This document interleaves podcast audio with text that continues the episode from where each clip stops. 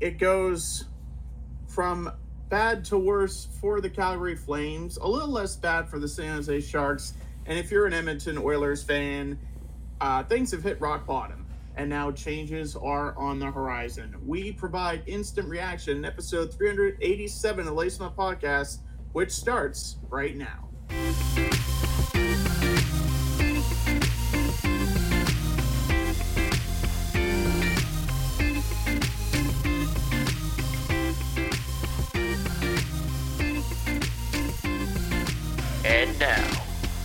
It's time to lace them up. Here's Brett and Steve. And welcome to the show, ladies and gentlemen. I'm Steve Ellsworth. I'm Brett Tubuff.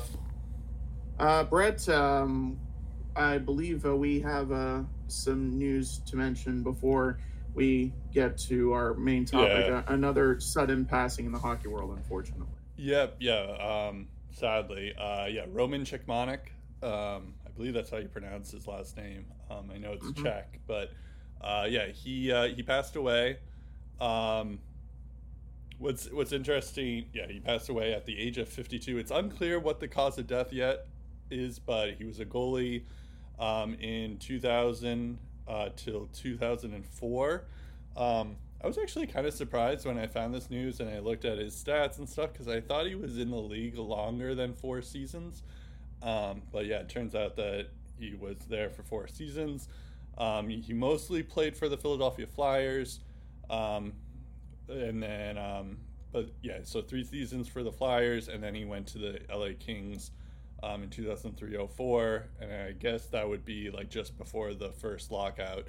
Um, so maybe that had something to do with why his uh, career was cut short from the NHL. But I think you were telling me off the air that he went to um, another league after that. So so it's not like Yeah. It was the end of his hockey career. He just went to a different league altogether.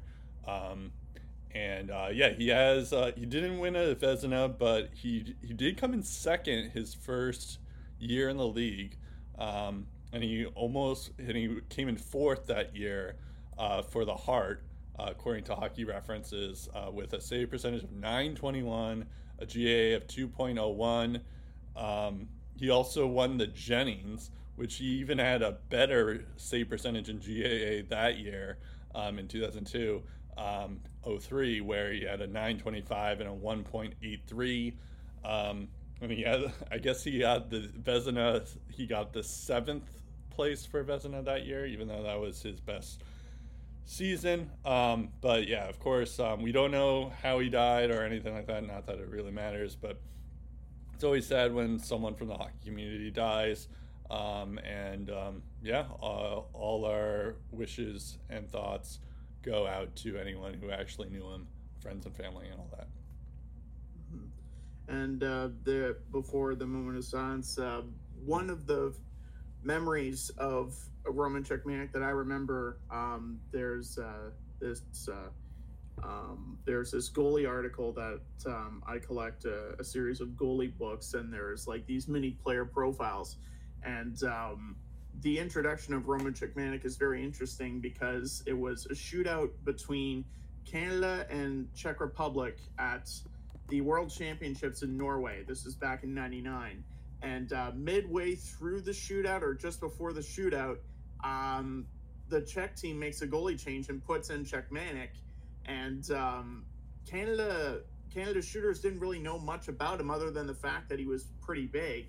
And uh, after giving up a goal in the first shot, he shuts down everything else. Uh, the Czechs actually win that game and then eventually go on to win the gold medal. And uh, in the 1998 Olympics uh, in uh, Nagano, he was actually uh, on the team led by Dominik Hasek, Jaromir Jagr, and the rest of the Czech players that won gold there. So he ended up winning Olympic gold before he actually made a National Hockey League roster. Uh, three World Championship golds to his name on top of a bronze. Uh, as I mentioned, he had that uh, Olympic gold in '98, um, and he just um, caught fire with the Flyers, stuck around for a couple of years.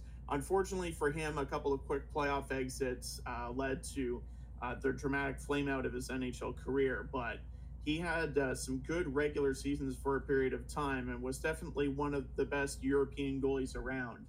Um, we don't know, uh, unfortunately, what the cause of death is, but uh, uh, thinking about uh, all his fr- uh, friends and family right now, a tough, tough time for them at, at such a young age. 52 years old.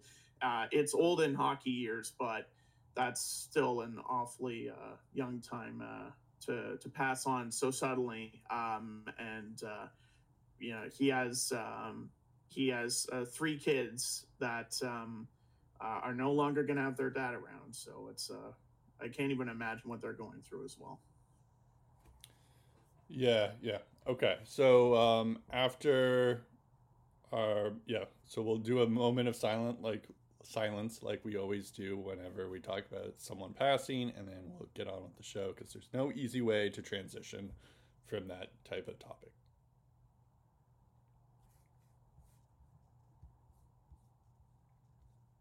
All right. So uh, this actually also happened today as well. The Oilers fired uh, Jay Woodcroft um, and the assistant coach Dave Manson. Chris Knoblauch mm-hmm. um, is the head coach, and uh, Paul Coffey is the assistant coach there um, as a replacement. Uh, Chris Knoblauch actually is a um, he was on the Hartford Wolfpack, which is the New York Rangers affiliate, but I guess the bigger reason why he was hired was because he was the Erie Otters head coach when uh, Connor McDavid was on that team in junior. So uh, I guess that's that's really why he's here. But um, who knows if that has anything to do with it? Or I mean, I assume that has a lot to do with it. But it, it is kind of interesting because usually, like I just remember back when uh, Claude Julien was fired, they just hired the Providence Bruins coach, uh, Bruce Cassidy. Um, and, um, you know, same with uh, Mike Sullivan, where they hired the AHL affiliate. So it is kind of interesting that they didn't just go that route as well. But, um, but I guess they're just trying to find, appease Connor McDavid um, as well in this decision. What's also interesting, and I'm hearing all these reports, I'm sure, because this just happened like a couple of hours ago um, that there's a lot of these like I'm sure we'll miss some news stories that have uh, have been relayed here, but I did see something just now that Ken Holland said that uh, Woodcroft couldn't hold players accountable because of the short roster that Holland created, and it made um, it even more remarkable that Holland was still there making this decision. This is from Nielsen. Um, so so there's there's that, um, and then um, and then Holland was also saying that we didn't consult with the players on this decision. They are here to play hockey. They don't like being involved in these types of decisions. Connor and the other leaders had nothing to do with this decision. Uh, that's from Jeff Jackson. Um, I don't know who Jeff Jackson is, but Holland did say he had conversations. He was a former player agent, uh, the uh, guy who got Alex DeBrincat out of Ottawa and onto yeah. Detroit shortly before he took this job. Also, one of my Oilers uh, there's like there's an Oilers fan in one of my league, and he was saying how it's not just um, Knoblauch that is related to Connor McDavid, but they hired Je- oh Jeff Jackson, who's McDavid's agent and now his junior coach, um, and they mm-hmm. also got Connor Brown, um, who also, as we were talking about in our preview, who was like in the you know who was also on the Erie Otters as well. So it's like they're just trying to get everyone um, that McDavid knows and what has worked in the past for him um, oh, in the system. Oh, but, but, they're they're not just doing that. They brought Paul Coffey back. Yep. You know what that means? The old boys club. Yeah, yep. It hasn't left. Yep. Yep. It still lives. Yeah. No. And it's like you know, so right? they're just they're just getting the best of both worlds. They're getting Camp McDavid and they're getting Camp Boys Club. yeah, basically. Yeah, that's a good point. Um, yeah, so it's um, you know, I, I think this is like a move that every team, like, you know, any team makes uh, just if they can't decide to trade anyone. Um, uh, but like apparently there was um I was I think this was according to DJ Bean, but there was some speculation um this week that because they also put uh, Jack Campbell into um, on waivers to uh, go to the AHL Um, so that was Mhm. one move, but there was supposedly uh, there was going to be a trade for a goalie, um, but that fell through. Um, and they and we don't know which goalie, what team they were talking about, why it fell through or anything like that. But that, supposedly that's what they were going to do. Um, and then and then they fired him. The thing that's kind of interesting too is that like they so they lost um, they lost to Vancouver in humiliating fashion. Then they lost to the Sharks in humiliating fashion because it's the Sharks. Uh, they were on a four-game losing streak, and we were all thinking this like throughout the week. It's like, okay, when are they going to fire Jay Woodcroft? When are they going to do it? and then they and then they don't do it they stay put and then on saturday they end up winning against seattle four to one and they were just thinking like oh okay maybe maybe there is something here maybe they can come back and and then today you just find out it's like oh okay never mind they're they're uh, they just fire him um and lastly before i br- bring it to you um Mm. Jay Woodcroft is uh, 79, 41, and 13 for Edmonton as a head coach. This was his first NHL head coaching bid. I assume that he's going to stay, like he's going to find another stint somewhere in the NHL because I don't think that's, you know, a, a, a question here that we have. But um, it's not all his fault. Um, in fact, it's all like Ken Holland's fault for why the Oilers are bad. Um, it's not that like Holland necessarily. It's not like Woodcroft paid all these, you know, the, uh, fixed the defense or anything like that. And I guess we'll see what what coaches are changing, but it's like one of those things where if you can't, like Holland is the problem. He's the cause for why the Oilers are this way. But if you fire Ken Holland right now, there's st- you know the team is bad. He's already messed it up. So Ken Holland should be gone, and I guess maybe he's going to do something even stupider uh, come trade deadline. But it's um, but it is what every team does, and it could help just for the short term uh, to right the ship. But um, but yeah, I, I I don't I feel like he just didn't deserve to go, but it, it is what it is, you know.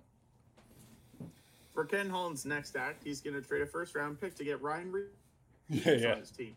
basically, yeah, yeah. Because no one's done that before. Oh wait, Pittsburgh did. Never mind. And Um, Toronto, yep. Yeah.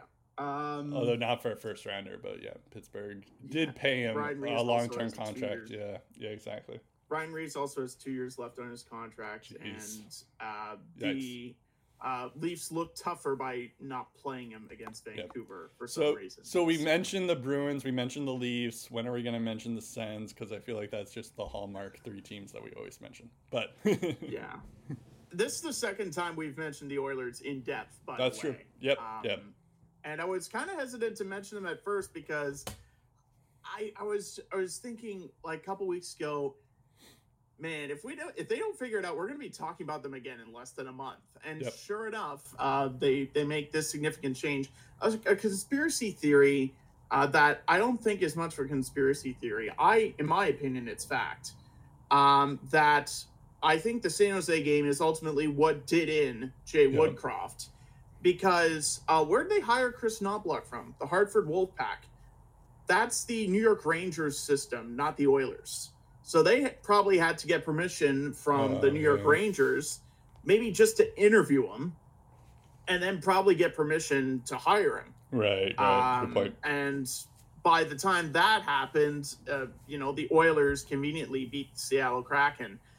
I mean, when you lose to a team that could be, statistically speaking, one of the worst we have seen in our lifetime, um, there's no coming back from that Yep. like when you outshoot a team like the Sharks 41 to 18, 41 to 19, it was 41 to something.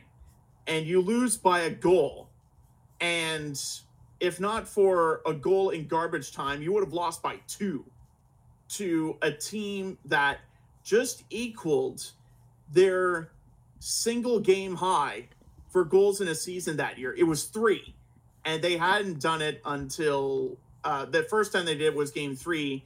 And then the next time, the second time, the only other time they've done it is against you.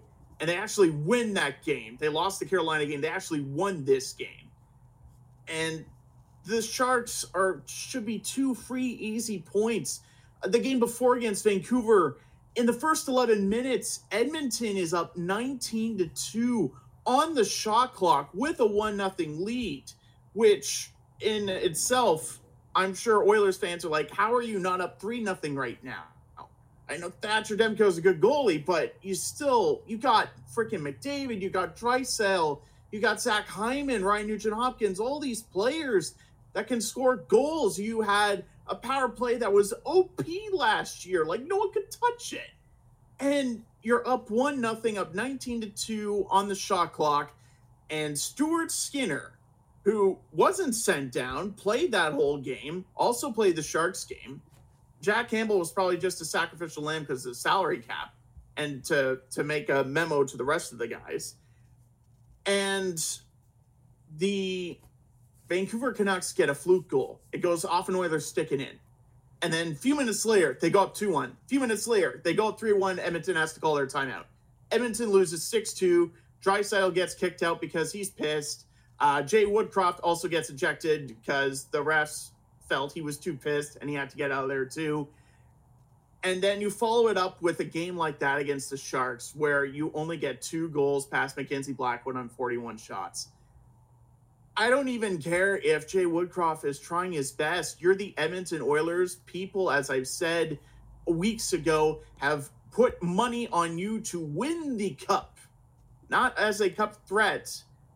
No, no, people are betting on you to win it all now and you go out of the gates and do this three wins in your first 13 games or something crazy with all of this talent at your disposal, all this money invested into said talent, they had to do something. Yep. And I know a lot of this is probably Ken Holland's fault, which, you know, pointing blame we'll get to in a bit. But at the end of the day, Ken Holland is not the coach. Yep. And you need a guy that can coach these guys to wins today. Jay Woodcroft can't do it. Get someone else who can. And Chris Knoblauch has coached Connor McDavid in Erie. He's also coached Connor Brown, as you mentioned.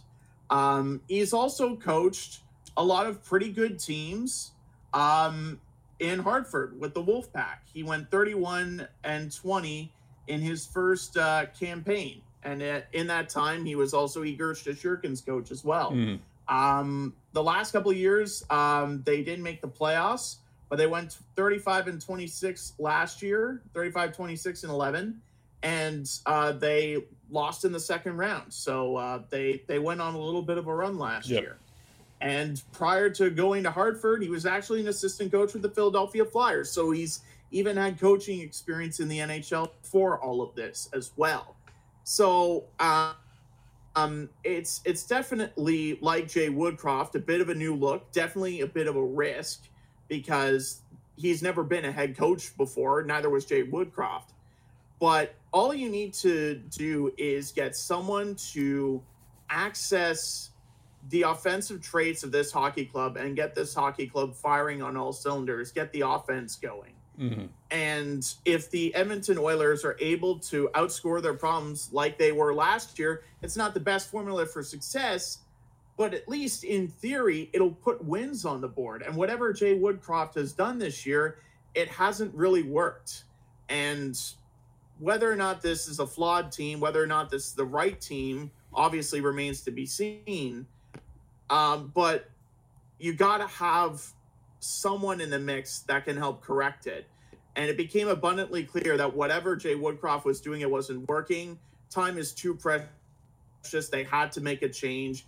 And with seven teams in the West below NHL 500, as bad as the Edmonton Oilers are, they could somehow still turn this ship around. If this was in the Eastern Conference and they had a record like this, um, you might as well just start putting the nails in their coffin.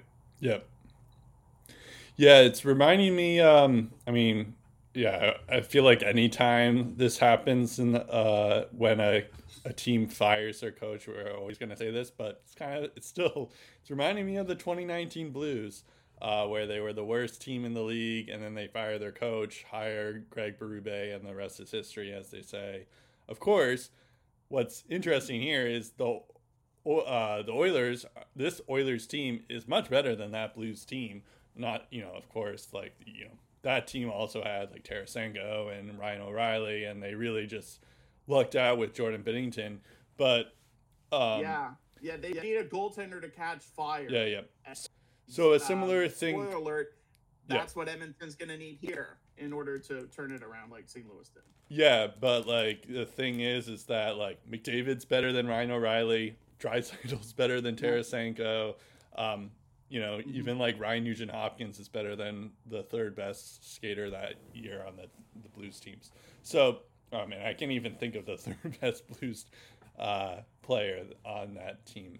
Uh, but um, in any case, it's like, oh, okay, so maybe there there is a chance. It's still very early, and as you mentioned, like you know, there's a lot of bad teams in the Western Conference, and I don't think the Oilers are a bad team. It's just like, oh, they they need goaltending help, and they need um, better defense structure. So yeah, if you have a coach that can kind of instill that, uh, then yeah, great. What is kind of weird though is the fact that they, as we alluded to, is the fact that Chris Knoblauch has experience with Connor McDavid. They hired, I didn't even realize that they hired his agent and Jeff as part of the management. Um, they also, ha, you know, they signed uh, Connor Brown, who was a teammate of Connor McDavid. So it's just like, it's like they're just I think they think that Connor McDavid's going to leave, and um, and they're doing anything to make him stay, basically, and hoping that it's like, oh, we brought you all these old guys back here, like you know, you can stay here. Um, so that's a little bit desperate, um, and uh, yeah. that that is kind of concerning. I mean, not to you know, I, I assume those uh, Erie Otter teams were. Uh, good back in the day, so maybe maybe there is something there and and all that stuff. But it is a little strange that they're hiring this coach just because he played uh, he coached Connor McDavid five years ago or however long it was. Um, so. Um, so that part's a little bit strange, and maybe this is gonna be an even bigger disaster. Um, also, I think that there's something that's kind of worth mentioning. Speaking of McDavid, um, is that he was injured for so, some parts of the um, the season. So he and and then he came back and played in that um, you know that Heritage Classic game, um, outdoor game, and and he gets a point, but like he doesn't look himself, and I would venture a guess that he's not a hundred percent um, ready, mm-hmm. and he's just you know he's playing because he kind of has to, um, and I think um, and they kind of rushed him there to do it. So maybe he's not 100% just yet because uh, there is something to that. So of course, this is pure speculation. I have no idea. But I, I think there is something to the fact of like whenever I see like oh someone has returned it's like oh great he's, he's back but then you then he's he's still not playing to the level that we expect him to be even at like he's not even at like hundred percent, not even at like eighty percent of what we expect him to be. So like then that still makes me wonder. It's like okay, so maybe he isn't actually fully healthy, and he's still bothered by the injury that he has, um, which is concerning for the long term health. As you know, that's my biggest pet peeve of players playing injured. So. Um, so and they're already you know, ride, riding him into the ground. Yeah. Like, with how much they rely on him exactly to be on the ice and be a threat. Right. And uh, also, I don't know if you looked at uh, Jack Campbell's uh, game in the AHL. Mm. Um, it did not go well, and some of the goals that were going past him were pretty soft as a pillow. For that, I'll um, take. Still. I I will take as a grain of salt because it's like you know, because the whole reason why they sent him down to the AHL is because they're aware that he's not he's not working, and and that's like the whole point of going to the AHL is because he's he needs to like figure something out. So it's like that was just his first game down. I did hear that he had a bad AHL game um, as as his first start. So yeah, that's like you know I, I feel like we should give him some leash and not like you know, like just see how he he does. Like you know, if yeah, it would be even more concerning if he's been in the AHL for like five five more games or you know a couple more weeks and we still see that he's struggling but at the same time like cal Petersen last year he was struggling a lot in the ahl this year he's on the philadelphia flyers and it looks like he's a brand new goalie so it could work out for him but like right now i don't even really want to judge judge uh, jack campbell's performance because it's like okay so he's he's just trying you know um, yeah, Anyways. his confidence is cracked. Yeah, the Edmonton Oilers can't afford to have that confidence completely yeah. shatter. And it, it was they're yeah. gonna be really desperate to do something. Yeah, I mean, and it was the right move to send him down. Um, yeah, clearly. Um, so so no that makes sense. Picking up his cap hit anyway. Yeah, yeah, of like, course. four years left at five point five. No one's. I, I I was thinking it would be kind of funny, and I I emailed this to you, but it would have been funny if the Sharks yeah. did claim him, even though surprisingly, I was looking this up. The Sharks, even if the Sharks wanted to, they couldn't have, uh, because they, I guess they have two million in cap space somehow on that Sharks team. I don't understand that.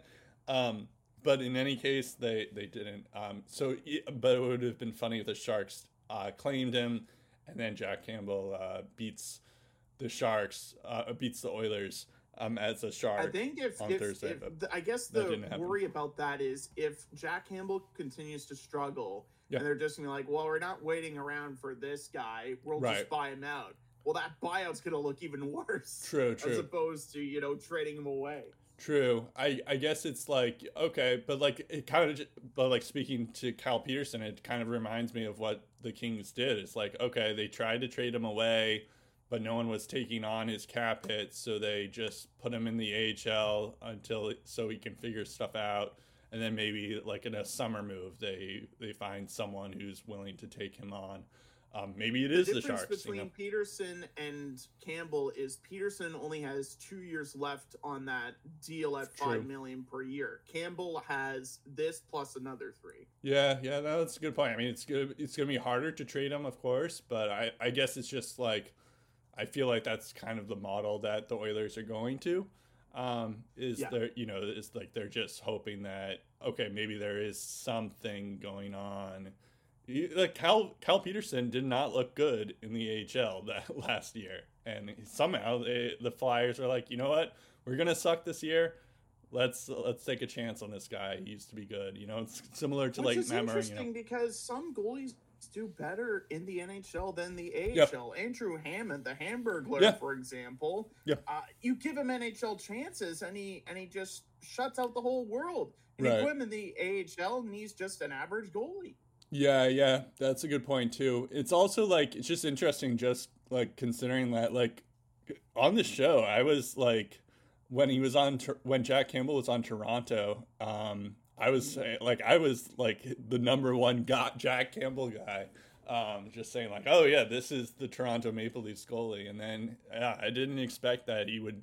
Like, I thought, like, okay, the Oilers, if he's on the Oilers, he's gonna be decent, you know, because um, that's all you need as a for the Oilers goal attending is to be just decent. Like, you don't even need to be like Connor Hellebuyck. You just need to be decent. Of course, it would be nice if Connor Hellebuyck was um, you know, if you get a Connor Hellebuyck type play, goalie, but like you know, even just like what Stuart Skinner was last year, that's that's pretty much all you need. And then mm-hmm. and then it all falls apart. So maybe there is like a like something that Toronto did that Edmonton didn't do, um, and just the way like the st- the coaching style that they gravitated towards. Just maybe that was the reason, but um, there was yeah. also a trade. Uh, Jack Campbell played in the OHL, and Kyle Dubas was the GM of the Soo Greyhounds, and he traded for him, and the Soo Greyhounds missed the playoffs. So when oh. Dubas traded for him in the NHL this time, he he said in the papers he was determined to prove him right, uh, and I ah. think that boost of confidence and that and that faith between the two, um, I think that probably drove him in ways that uh, that many people overlook, in my opinion.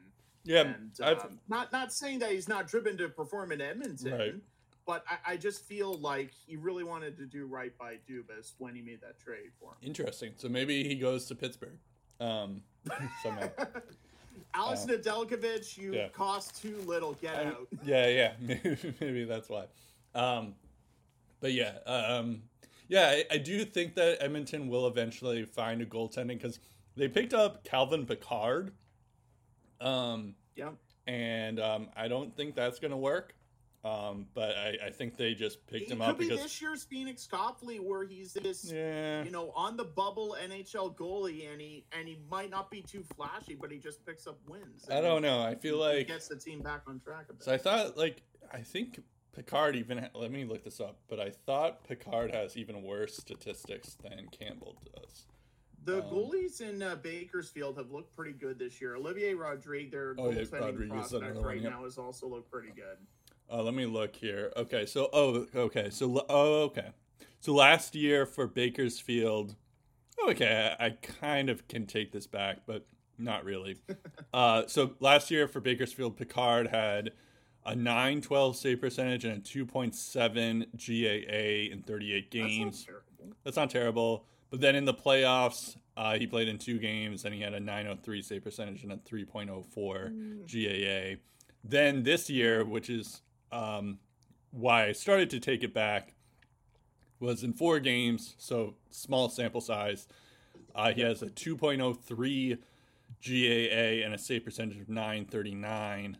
Um, I guess the reason why I'm skeptical is that like when he was playing when Pickard was on the Red Wings, um, he had like a sub 900 save percentage uh, for all his seasons um, that he played. Granted, those are like three games or six games sometimes, but um, Yeah. so he's never actually been, and yeah, even on like the Arizona Coyotes, the Flyers, the Maple Leafs, he's never had a 900. Oh, except for Colorado, the Avalanche, he has um, he he's never had a, a sub a higher than 900 save percentage, except for when he played for Colorado, as I'm looking here.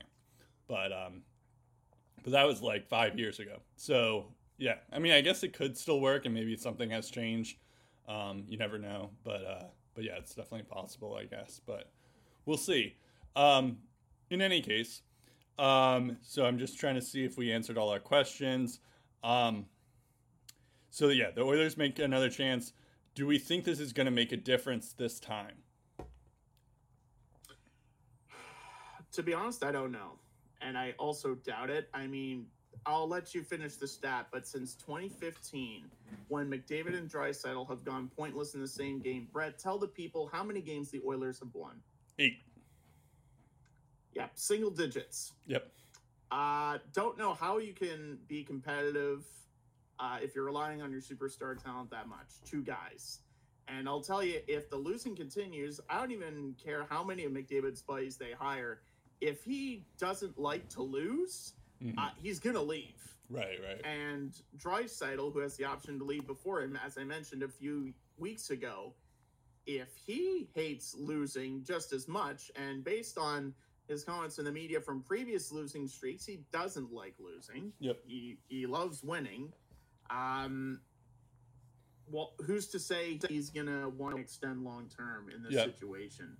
Uh, and I, I just think this whole the way the whole roster is constructed, its reliance on those two stars and this vast, uh, minuscule amount of cap flexibility, um, which is kind of an oxymoron. It the way that Edmonton can improve its salary cap outlook is null and void because again, you're going to be repaying David and Draisaitl in a little bit, and you can't really afford to spend in other areas unless it's short-term deals and Yep. making short-term trades and going all in for a couple of seasons. And I just don't think that's the mold of a championship. I know you probably, if you're an Oilers fan, you want to win a cup with this group, but I just don't know if they can. Yeah, I um there's um there's kind of like reports that the Oilers were going wanted to I don't know how true this is, but uh, and it's I don't even think it's even worth talking about, but I'm going to do it anyways, but there's speculation. We love a good good conspiracy theory. Go Yeah, on. yeah. There is speculation um, that uh, the Oilers were going to wa- trade Ryan Nugent Hopkins to Boston for Linus Ullmark. Um, and I assume there's a lot of other like pieces that are involved, and it's not just a strictly one for one type of trade. But I I mention this solely because on the Boston points of view, and of course I'm biased. But from a Boston point of view, it's like, yeah, of course, you know, you want Ryan Nugent Hopkins. But on the other hand, the Bruins are doing really well. and mm-hmm. it's like, um, and one of the reasons why they're doing so well is because of Linus Ullmark. Um, and uh, and and yeah, I, I, have no doubts that Jeremy Swayman uh, can take the mantle, and he's eventually going to do that, but not right now. And you know, you just ride the hot hand, and especially when like Swayman and Ullmark are like buddy buddies and teammates. It's like the best part about mm-hmm. being a Bruins fan right now is just seeing their dynamic together. Um, because that's pretty unusual for like two goalies to be like that close together. Uh, like Swayman, even like not just the goalie hugs that I'm talking about, but like the um, like Swayman lives like has like lived with Ullmark's uh, family for extended periods of time. So it's like that's like tough to even like break them apart. And um, but all all this to say is that like for me, it's like yeah, of course I would like you know we need a center, and that would be a huge need for them. However, Linus Ullmark is like, you know, he's basically a Sorokin or a Shesterkin. So if you're going to trade someone like Linus Ullmark, I better have Leon Draisaitl or I better have Connor McDavid. And there's no chance that Edmonton is even considering that. So for and and I only mention this just because it's like okay, Linus Ullmark is probably a pipe dream for the Edmonton Oilers right now. I understand why they would think that, but like, there's no chance the Boston Bruins are going to do that. And now I'm just thinking like, I don't even know what other goaltenders that they could like, you know, like that they could try to get because it's going to be a similar situation. Like maybe John Gibson, um, I think is the only like realistic per- goalie that they could try to get. But at the same time, and we're about to talk about the Ducks, Ducks are pretty good right now. Um, and John Gibson's doing pretty well as well. So it's like, I don't know. And they're in the same division as well. So it's like, I don't know if, and John Gibson has publicly said that he, he, does, he wants to stay in Anaheim. Who knows if that's actually true or not. So, like, I'm just thinking across the league. I don't even know what kind of goaltenders they can even get um, because it's going to be like a similar situation um, where it's like I don't know if like these teams are going to be willing to take on these different goaltending. Maybe Mackenzie Blackwood. Um, that's another one that I could actually kind of see. Um, but you know, that's you know, we'll we'll see. But in any case, yeah, I think I think the issues as what you're saying is that like this isn't the move, I don't think. And, you know, maybe Knoblauch is the next Mike Sullivan and the next Bruce Cassidy. Um, but that, that's the only reason why this would work. Um, but, like, you know, Knoblauch, I don't know too much about Knoblauch. Um, I, I did see that he is a player's coach. Um, so that's kind of cool. But really, what they need is someone who focuses on defense. Um, and, um, and that you know that might not be Knoblauch uh, because um, clearly, like you know, it kind of also reminds me of I, I've made this analogy all the time too is how like Washington for years they just let Ovechkin do his thing, be this offensive dynamo, but then he would hardly play defense. Um, so they need a coach that's gonna make Draisaitl, make McDavid be like even just a little bit more defensive minded. And of course, that's going to sting for all of us because we love watching these guys play because they don't play de- as much defense. Um, but that's really what you need if you're going to go far in the playoffs. Even if they make it the playoffs, uh, they need to be more defensively responsible. Um, and I don't know if that that's you know it depends on what Knoblauch is able to do with with these guys. Um, and if, if he can get them to buy into a system that is more defensively responsible, then yeah, he's he's going to be a good coach. but it's hard to say at It's funny moment. you should mention that because on Sportsnet um, .ca, there's already audio talking about the defensive scheme he wants to implement. So um, the press conference has already happened for anyone Right. who wants to circle back to that. I'm sure it's on YouTube and stuff like that. A Couple of things on the Ullmark uh, Nuge proposition. Uh, Ryan Nugent Hopkins has a full no, no move clause till the end of his contract. He's in year three of eight of that deal. So this year, plus the next five years, he can basically veto any trade he pleases. And if he doesn't want to leave Edmonton, he's not gonna. Yep. Um, so Also, um, Nuge, like a little bit of an offshoot, but I was I was telling you off air. Nuge has had this is Nuge's tenth coach in thirteen seasons, so so I thought crazy. Taylor Hall had a rough, man. I know, I know, it's crazy. And Nuge, that's even more depressing because Right. Nuge hasn't even moved. He's been in Edmonton this entire I time. know, I know, Hall's been at least five different markets. I know, I know. Um, by the way, uh, Linus Ullmark is 30 years old. yep, Um, so you're getting a guy who is in his prime today. If you're looking at a guy who's going to be performing at this level a couple of years down the road, that's not necessarily a guarantee. Uh, you also look at the ages of their current guys right now. McDavid, as good as he is, and as good as he probably will be for years to come, is 26 years old. Yeah. So he's not as far away from 30 as people think. Leon Draisaitl, even more so, he's 28. Uh, Zach Hyman, 31 years old. Evander Kane, 32 years old. Nugent Hopkins, we just mentioned, similar to Linus Ullmark, is 30 years old. Um, taking a look at some of their other guys, Connor Brown, who they brought in on a bargain one year contract, to see what happens. He's 29. Uh, Darnell Nurse is 28. Matthias Ekholm, who they brought in last year, is 33. Um, and outside of, you know, guys like uh, Evan Bouchard and Dylan Holloway, a lot of these guys are in their late 20s, just turning 30 yep. like that's that's that's a bit of a risky formula to me man Yeah, yeah.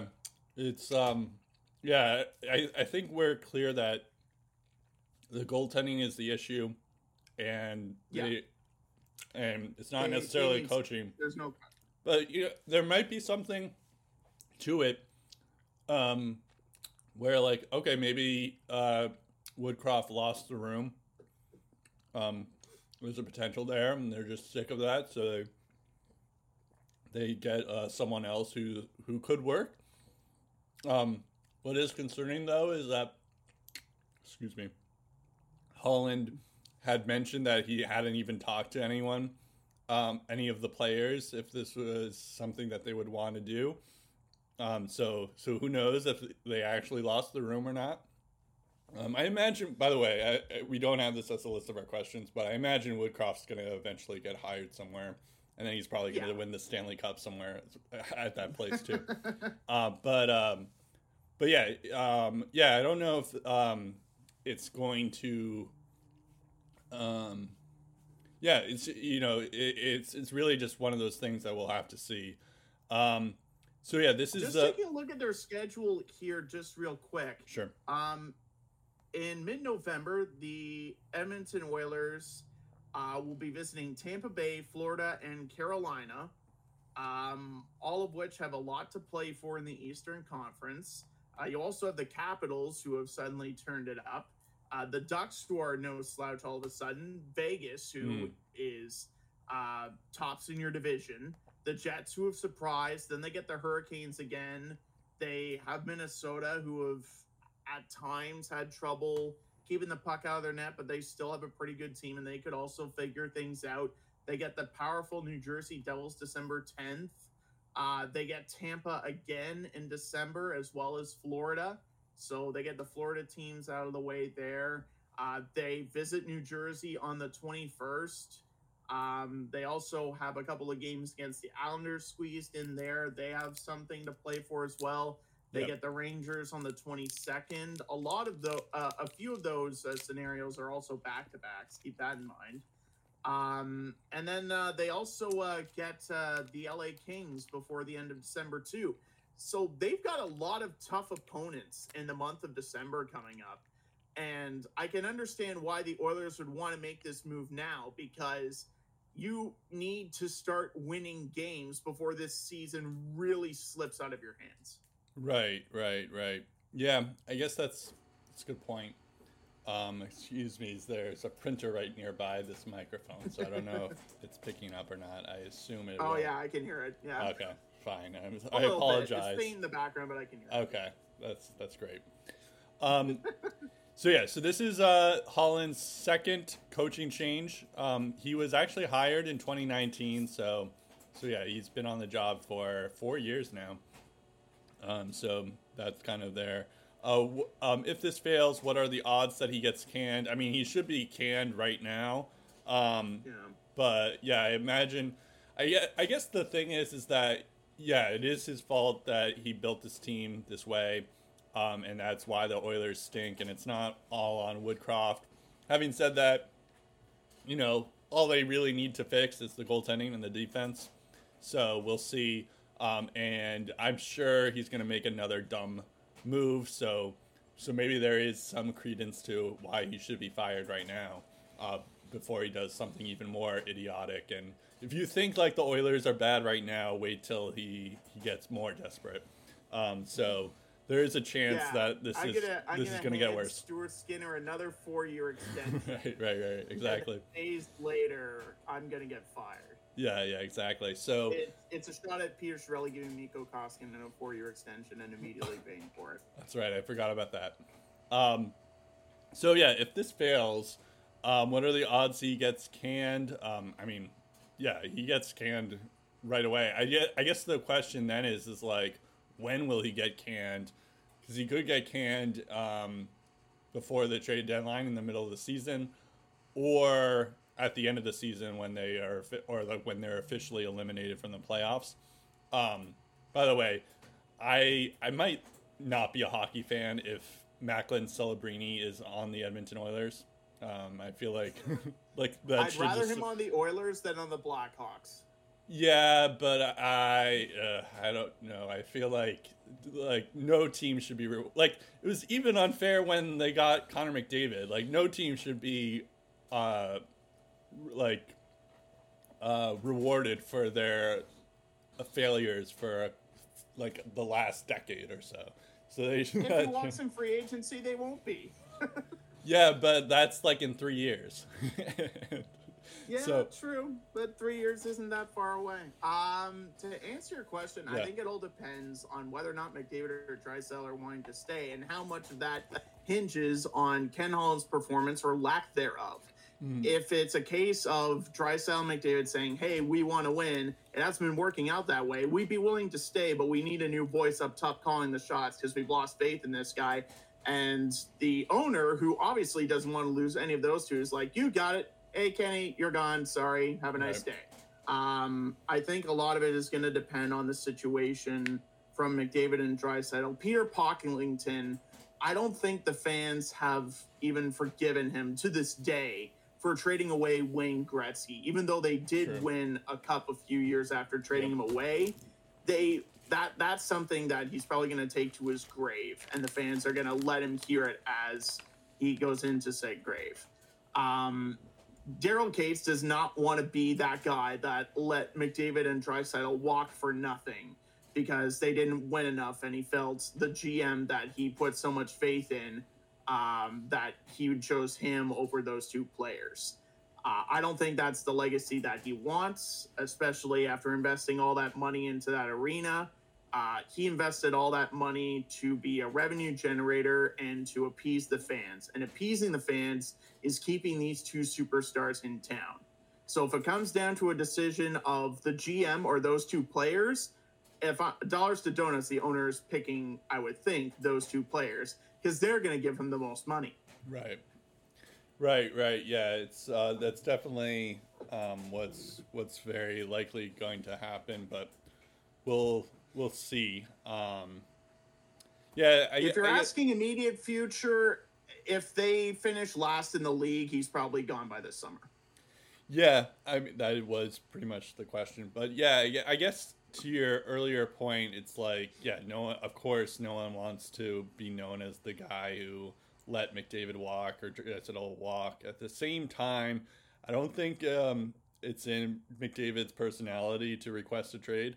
Um, so I don't, and you know, he needs to like uh, release his no movement clause anyway. So I don't think that's going to happen. Um, even if the Oilers do suck um, in a in a few years, I, I, I feel like just that's just not in McDavid to do that. But who knows? Uh, maybe I'm I'm wrong on that. Uh, for Draisaitl, I could kind of. A reminder that does Zach Hyman and uh, Vander Kane also have no move clauses. So does Uh, Darnell Nurse.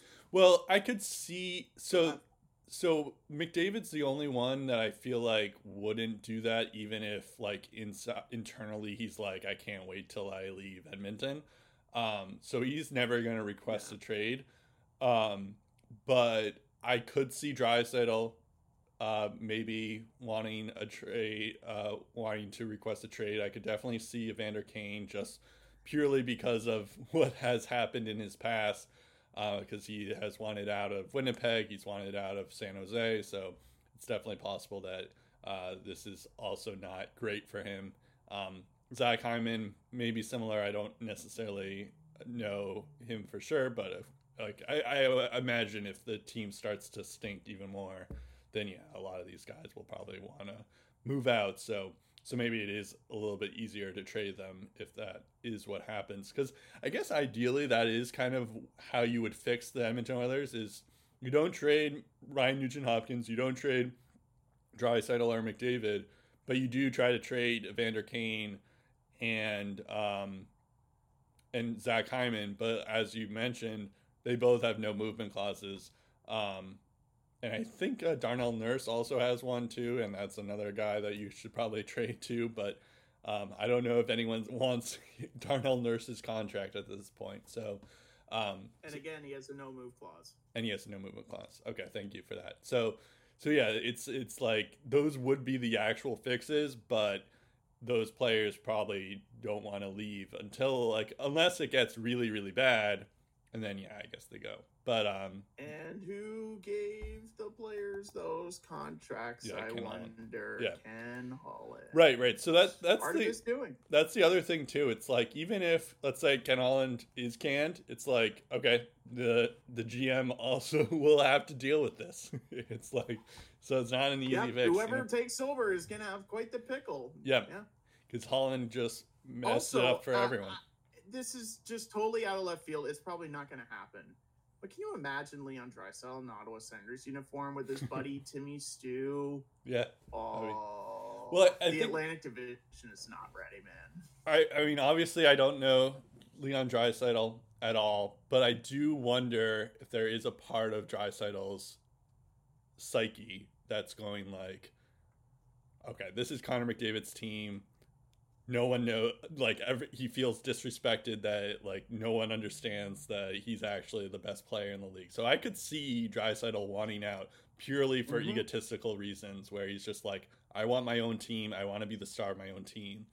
Um, so I don't necessarily think that he would go to Ottawa because it's like Brady Tkachuk, as you mentioned, Tim Stützle as well is there, and they're like you know that would kind of take his shine from egotistical reasons. So maybe he goes to Arizona because they don't have any stars on that team, or maybe he goes to San Jose because eventually they they will have something working there. But like, um, it's you know, so I, I feel like if he if he is to go, it's like yeah, sure he cares about the team and all that, but uh, there is also a, a um, you know, you know where he lives and all that stuff. But there is like that. I could see that angle happening where he's like, you know what, I want out. I want to.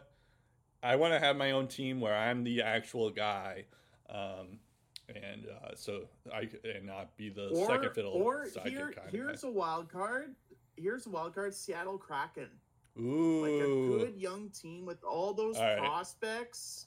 I like you that. got the fan base buying all your jerseys. I love that, and it's Man, and that- and that it's in the interesting experiment. and it's in the Oilers division too. So it's like Yup. like if he has any resentment towards the Edmonton Oilers, which I'm sure he does if he if he wants out, it's like all right, all right, I can see that. Um, yeah, I And I, like feel that like now. their center depth is is okay, but Yeah. it's not great. Yeah, yeah, um, totally. Um, all right, Um, and then the last thing is who deserves most of the blame for Edmonton's struggles. I think we we we're both in agreement that Ken Holland. Everyone. Yep.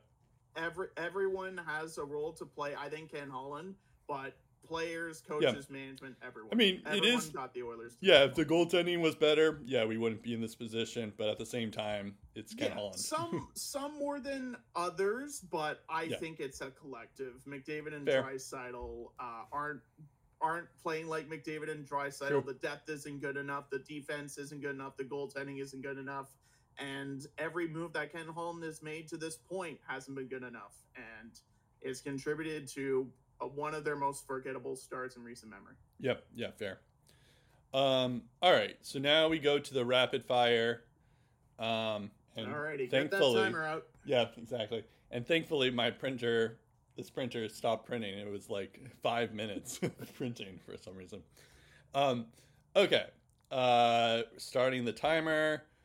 Uh, speaking of the Sharks, uh, they they get Calen Addison um, from Minnesota. Um, he was he was decent defenseman. I think he was involved in the uh, like a Pittsburgh Penguins trade. He was involved. Jason in Zucker. That's right. Um, and yeah, that didn't work out for either team, I guess. Now, um, and the Minnesota Wild gets Adam Raska and a 2026 fifth round pick. And then subsequently, like about like a couple minutes later, uh, the Wild get Zach Bogosian from Tampa Bay. Tampa Bay gets a 2025 seventh round pick. So it's basically Calen Addison for Zach Bogosian, um, and then know some minor picks um, and players involved with the other stuff too. So it wasn't like a purely three three way trade, but it, it, kind of was at the same time. Uh, this is a little bit shocking for the fact that like Calen Addison did have like he he started off well offensively speaking, but then I was reading up on this, and I guess a lot of like the hockey analytics people um, like found that Calen Addison just doesn't play defense. Um, so we'll see what happens in San Jose. Um, but like I, I kind of like this for Calen Addison just because he gets a fresh start here, and also like Minnesota has been they have Brock Faber who's been actually pretty decent and he does play defense, um, maybe not great offensively speaking, but San Jose doesn't have any defense based defensemen ever since Henry Thrun went to uh, they sent him down to the AHL. So so yeah, if they add Calen Addison, maybe he sparks something because at least it's like the San Jose Sharks are an AHL level team right now, and they just need more players just to give shots to, um, and seeing if they work out or not. So, so yeah, I like this for San Jose. Um, I don't know if it will work for Minnesota, but we'll see. Yeah, I mean, I guess with also Carson Lambos in the Minnesota system, True. maybe that uh, yep. was additional incentive and uh, allowed more comfortability for Bill Guerin to make a move like this. But still, I mean, giving up on a young player with a lot of up, offensive upside for a short term fix in Zach Bogosian, I feel like is one of those short term moves that, yeah, you understand at the time, but also down the line, if if Calen Addison is able to transform his career and even play a little bit of defense, and the Sharks are good, and he's a big part of that it's going to be that Brent Burns kind of thing where right. Minnesota had him in their system and they traded him away at a young age, and look what happened. Yeah. Um, so uh, for the time being, definitely Zach Bogosian is going to help the Minnesota Wild keep up the puck, uh, keep the puck out of their net better than Calen Addison can. But I think long term, uh, it could end up biting them. But t- today, I understand the logic. Yeah, and also like they have uh, Jared Spurgeon and Jonas Brodin, who are like yes, both known as the shutdown defenseman type of stuff. So it's like okay. And Spurgeon's been out for a little bit to start. Although he ca- he came back though, but yeah, you're right. He did, but yep. for the first month he was pretty much absent. Yep, yep. Uh, speaking of San Jose, uh, they won a game. Um, they won two games. Uh, yeah, they won multiple. I know. In fact, uh, they broke the Oilers. Yeah, yeah, basically. Uh, they uh, yeah they beat the Philadelphia Flyers um, on Tuesday. Um, it would have been hilarious if the first win was against Edmonton, um, but it was kind of also funny when you saw the standings because they both the Oilers and the San Jose Sharks had two wins, um, and they were like they were the thirty second and the thirty uh, fir- uh, first uh, team right now. Um, so it's kind of funny from that angle. But yeah, they. Um, I mean, I, I uh, there was like Mike Grier, the GM, had apparently he uh, talked to the players and the coaches and just said like this is unacceptable. Uh, which is kind of funny because this is uh, this is like basically they they're actively tanking. I, I guess though from Mike Grier's perspective, I don't think he knew this team wasn't going to be good but I don't think he thought that this team was going to be this bad. Um, mm-hmm. And also, I, I do want to shout out Mackenzie Blackwood because he's basically the the new Karel Vejmelka, uh, where he he has already he has 303 saves. Um, I feel like that I, I'll look this up while you talk, but I think um, everyone else has um, like the next closest is probably very very um, different um, or very low. But anyways, uh, what do you have on the Sharks? I mean, simply put, they could be a headache if the goaltending stands on their head. Um, and at times it has, um, it, like it has in the game against Colorado, where Blackwood um, lost two to one in a shootout, but made like fifty plus saves. I think that was the mm-hmm. Sharks home opener where he did that and then the game against Philly and the game against Edmonton, there were like 39 41 shots he faced. Yep. Um, and he put up a ridiculous save percentage. Uh, taking a look, he's actually third in shots faced. Yeah. And uh, 34 of those uh, 337 have uh, gone past him. Yep. Uh, 899 save percentage for a GA over four honestly isn't bad, especially when you consider that uh, the Sharks been that bad. Only uh, Jonas Johansson, of all people, right, and Juuse Saros have faced more shots than uh, actually. Blackwood. I have um, Sergei Bobrovsky as well, um, but maybe it's not updated for you. No, they're tied for third. Bobrovsky and Blackwood are tied for third. Okay, so yeah, Bobrovsky is in that mix. But I okay, yeah, yeah. I I have so I I guess I'm well because Bobrovsky just uh, played earlier today, so maybe it's not updated. Oh, okay. But uh, yeah, so I have Bobrovsky and Saros have 305 saves, and then Jonas Johansson has 364 saves. However, uh, Johansson, Bobrovsky, and Saros have all played 12 games. Yep. Blackwood has played 10. And, yeah, and he started nine of them. he started nine of them. Yeah, so pretty crazy.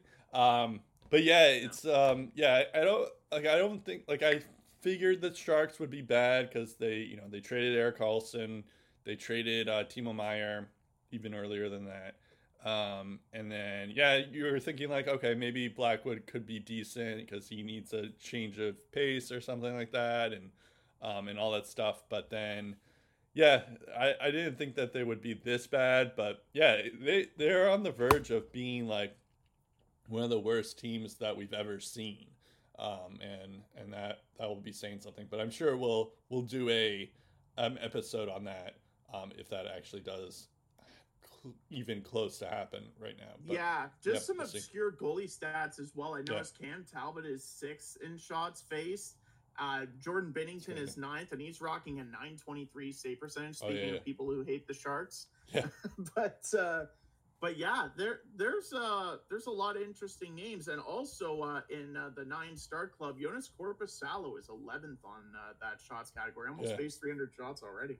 Yep, um, okay, so now we do um, Jonathan Huberdeau. Um, he uh, man, Alberta has it rough, don't they? Yeah, I know. Um, but in any case, on Tuesday they were playing Nashville, mm-hmm. and what's crazy, I'm actually like looking here, like they actually won this game, but uh, they uh, Jonathan Huberdeau did not play at all in the third period, and there's like I it's like edged in my mind now. Um, the etched. I said edged. I don't think that's right. Um, etched in my mind that like he had his head down because he was benched the entire time. It's like something's not going right for him um, here, um, and it's just crazy because they paid this guy 10.5 million. This is his first year on that contract, so they have eight more years of this. Um, and of course, yeah. like you know, that's a long time. So that's like good and bad news because it's like, okay, well, you have a lot of time to figure this out. But on the other hand, it's like, oh, this this might be very bad and one of the worst contracts in a long time if this gets even worse, which is very possible, of course. Um, having said that, he does have seven points in 14 games, so he's not bad. Um, I did see something that's kind of interesting though, is that he, um, uh, I saw this video on um, like talking about Huberdeau's play basically, and where in Florida he would like have more confidence going into the blue zone, um, the blue line, the blue zone, the uh, the offensive zone, and then um, but like when in Calgary, it's just the way that they set it up, where Huberdeau has to wait for a couple of the players, and they don't. And I guess in Florida, they usually have the wingers take the puck, whereas for in Calgary they have other players take the puck and not necessarily the wingers. So that means that Huberdeau is just like sta- they showed him like standing right behind the blue line uh, before he enters the zone, kind of thing, and it's just like awkward, and that's something that you you don't usually see, and that just shows that like oh this guy there's something in his head that's not working right now. Um, and maybe Yeah, it's and I mean Yeah. a, a guy that is making that much money, you Yeah. know, if like that shows you how much pride he has. Like he's making all that money, but yet he's pissed and he's got his head down the entire game. Like he wants to do right by the team. I also heard on the Steve Dangle podcast that if uh, the Flames were to make a significant trade, part of the return they would want back is someone to play on Huberdeau's line, maybe to get Mhm. him going a little bit, which is Yeah. also an indication of I mean, you're a star player. It shouldn't. It, I feel like that's not the norm. Usually, Yeah. a superstar player can handle themselves and Yeah. put up points. And granted, I would love to be making ten point five million dollars. Um, so I'm Yeah. sure that's like you know, Canadian as well. yeah, yeah. So That's, that's even more. So that's great. But I I do wonder though. It's like if you see like oh Matty Tkachuk, he's uh he he basically single handedly put his old team into the Stanley Cup Finals. I could see that being a little bit annoying. Um, or something like that. So I, I could I could see that being like a little um, you know, maybe ego driven or I don't know, um, not great for him uh, from that standpoint. But uh, but yeah, I, I kind of had hope that he would bounce back. I don't think we'll ever see the 115 point guy again um, that he had in his last season at Florida, but. Um, but I, I do th- I do still kind of like having said all this stuff. I do think that there is something where I I think I think he'll be ready, but maybe he's just in the wrong system or something's happening in Calgary and I don't know what or how to fix it. but- eighty to ninety points Yeah. is a freaking good year. I'd, I'd take that, yeah. But um, but yeah, we'll see. It is kind kind of funny though. When that trade happened, we were all thinking like, "Oh, Calgary won this trade," and then yeah, it, it, or that's did better than the they expected, yeah. And Exactly. also Mackenzie Weegar. Yep. Like we That's thought that one. was a, a win for Calgary too, and that's been tough sledding at times. Yep, yep. well. Um, so uh, speaking of, um, I guess disappointing starts, um, the uh, Calgary, uh, sorry, the Colorado Avalanche um, had a bad game to against the St. Louis Blues of all teams. Yeah. Uh, they lost eight to two, um, and Jared Bednar uh, kind of blasted the team uh, post game. He said that was the worst period of hockey. I'm looking here. I'm trying to figure out which period it is that he's talking about because it could have been the first period because they gave up three goals.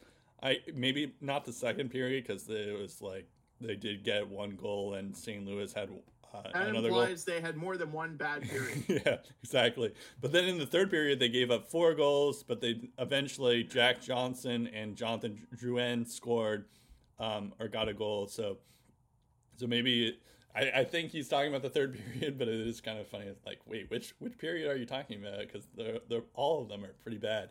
Um, and then um, and then he also says, I don't think tomorrow's practices will be fun. Um, if you're not going to work in the game, you're going to work in practice.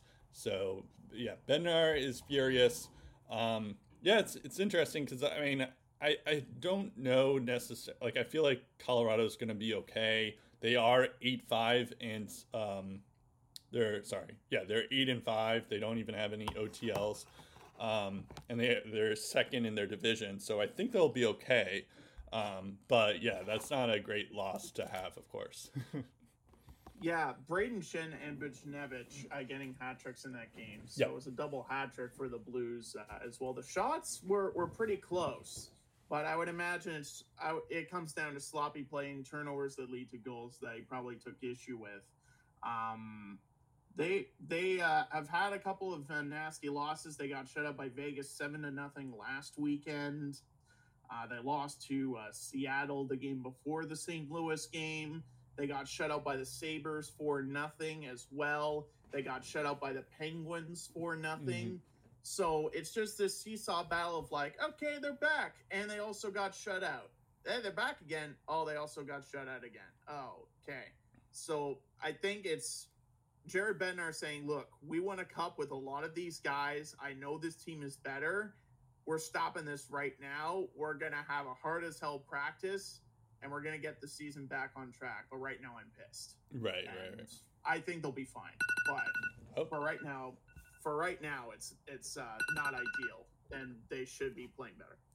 All right. I don't know if you heard that, but the timer is Yeah, off. that's that's time. Yeah.